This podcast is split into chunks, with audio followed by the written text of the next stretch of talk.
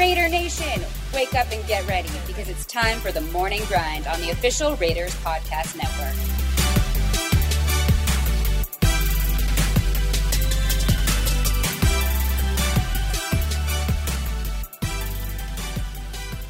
Good morning, Raider Nation. This is Professor Kennedy again, and today is November 30th, 2021. Thank you for joining us on another episode of The Morning Grind. Well, I think it's fair to say that the defensive line has been playing strong, and, and, and it's really been impressive. Great win over, over Thanksgiving break uh, with, with the Cowboys. They absolutely needed needed to end that three game slide but more importantly, keep themselves in the playoff hunt. So that was a big game against a, a, team that was without some of its star power, of course, but still, nonetheless, it was a good showing, and I was glad to see the Raiders were able to pull it out. But I want to give some love to the defensive line, and one in particular is Yannick Ngakoue, the recent acquisition. Uh, this young man out of Maryland, University of Maryland, has been playing some pretty good football, and you know, six sacks in the last five games has been incredibly impressive and well needed. And one of the things about it, uh, about his his his his quality, and I know he's kind of been around on a couple different teams, is that he's he's a determined speed rusher. Doesn't really have much of a power game, but he's a determined speed rusher. And I think a lot of the people have drawn attention, obviously, to Maxx Crosby, and but the the fact that the Raiders were aggressive in this free agency period after signing defensive coordinator Gus Bradley to go out and get a perennial pass rusher that was available in a free agency market because it's not often that happens and one that was wasn't going to have to break the bank, you know, like they would have tried to have to do with Jadeveon Clowney or some of the other ones that are out there. Yannick has been impressive, and the thing about it, as an offensive tackle, I can tell you what he does really well. Gus Bradley has taught these defensive ends to angle on an intercept angle to the, where the quarterback is standing in the gun setting, shotgun setting. Now, what does that mean? Well, when they come off the line, they're not really concerned about outside contain like most defenses are, which is one of the reasons, side note, that they're susceptible to perimeter runs but they're taught to go upfield and try to meet five yards deep as an angle to the quarterback. One way that you do this is with speed. And the speed to power move that Yannick is really good at is when he's lined up over the tackle, he goes upfield at an at, at a pretty precise angle. When the tackle puts his outer arm, his upfield arm out towards him, and I know it's kind of hard to picture, but just imagine it, puts his outside arm to to block him, Yannick has a really quick swim move. And it's a powerful swim move. It's not like a traditional swim move where you might have been seen in the movies or stuff like that. It's a powerful swim move. And he does it with his inside arm. So, for example, if I'm playing left tackle, and what I mean by my outside arm is my left arm, that's the outside arm. Yannick is aiming for that shoulder and that arm, and he's going to use his left arm to sort of counter it or swim over it. He's going to go down really hard to really, uh, with some pressure, that even if my arm is up strong to where he can knock it down. Two things that does when you make this type of move. One, it shortens the corner, the access to the quarterback. Two, it's harder for the tackle to recover. So, in the times in the past when I've talked to you guys about tackle play, I said a tackle has to be like a boxer. You have to learn how to counter. So even if you put stuff out there, you're supposed to be able to retrace it, pull it back on because you need to, to get it back.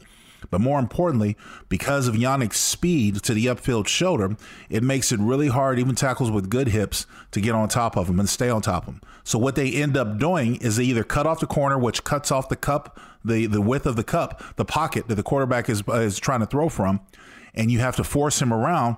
But because he's such a tight angle, if the quarterback is anywhere positioned, he has his right arm available to probably try to knock the ball or to get around the tackle even further to, to make the sack. Very impressive move. It's a speed power move.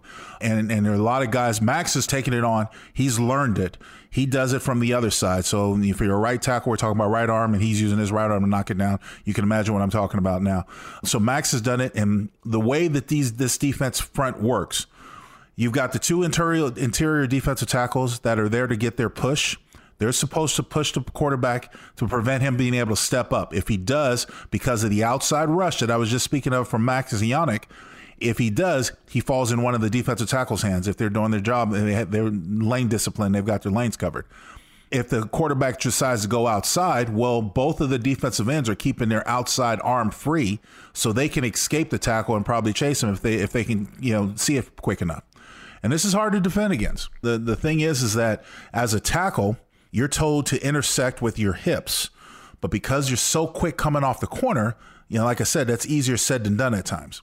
So, very impressive speed move. And he counters it if a tackle does get on top of him by bull rushing, going through the center of the of the tackle to try to push him back to collapse the pocket. Another effective move. And you've seen it uh, work against um, some of our guys that that type of bull rush. So, um, all in all, one of the reasons why this defense has picked up because they cut down the amount of time a quarterback has to scan the field. And, and what I mean by that is that in the past, because you weren't getting a pass rush, quarterbacks could wait for routes that on an intermediate or downfield, deep downfield to develop and, you know, toss the ball and pick apart the defense and take them apart. But because the rush is coming so quickly, they don't have the time to sit there and scan and survey. So a lot of times they have to go with their their first progression or their their their first route option or a very short progression. And one of the things about this defense is the outside corners often play press to take away that quick and stop hitch uh, pass. Where where they're susceptible is obviously in the middle of the field with the tight end the slots because your linebackers or your safeties aren't going to play press, and a lot of times you're not your slot corner like Nate Hobbs will play press up there, but it still frees up the tight end so there's space. But it's essential to get to be able to generate pressure. This defense to cover three with four four guys because that allows you to play complex and and somewhat simple, but a lot of times you can double team some star receivers you might try to take away on the inside and slot like that. But it gives you options with the back seven to do different coverages. And as I said before, your outside corners are, are pressed up on their on their wide receivers. So now you're talking about you have five guys left uh, to do different variations uh, and combinations back in the back end for the zone but it's important to get a, to generate a pass rush. And Yannick and Maxx and these guys and all of them, Solomon Thomas, Quinton Jefferson, give them all credit, have done a great job at getting to the quarterback. Now, as they work, as they progress and move forward, what should happen is you'll see either teams try to double team like we do or try to have max protection.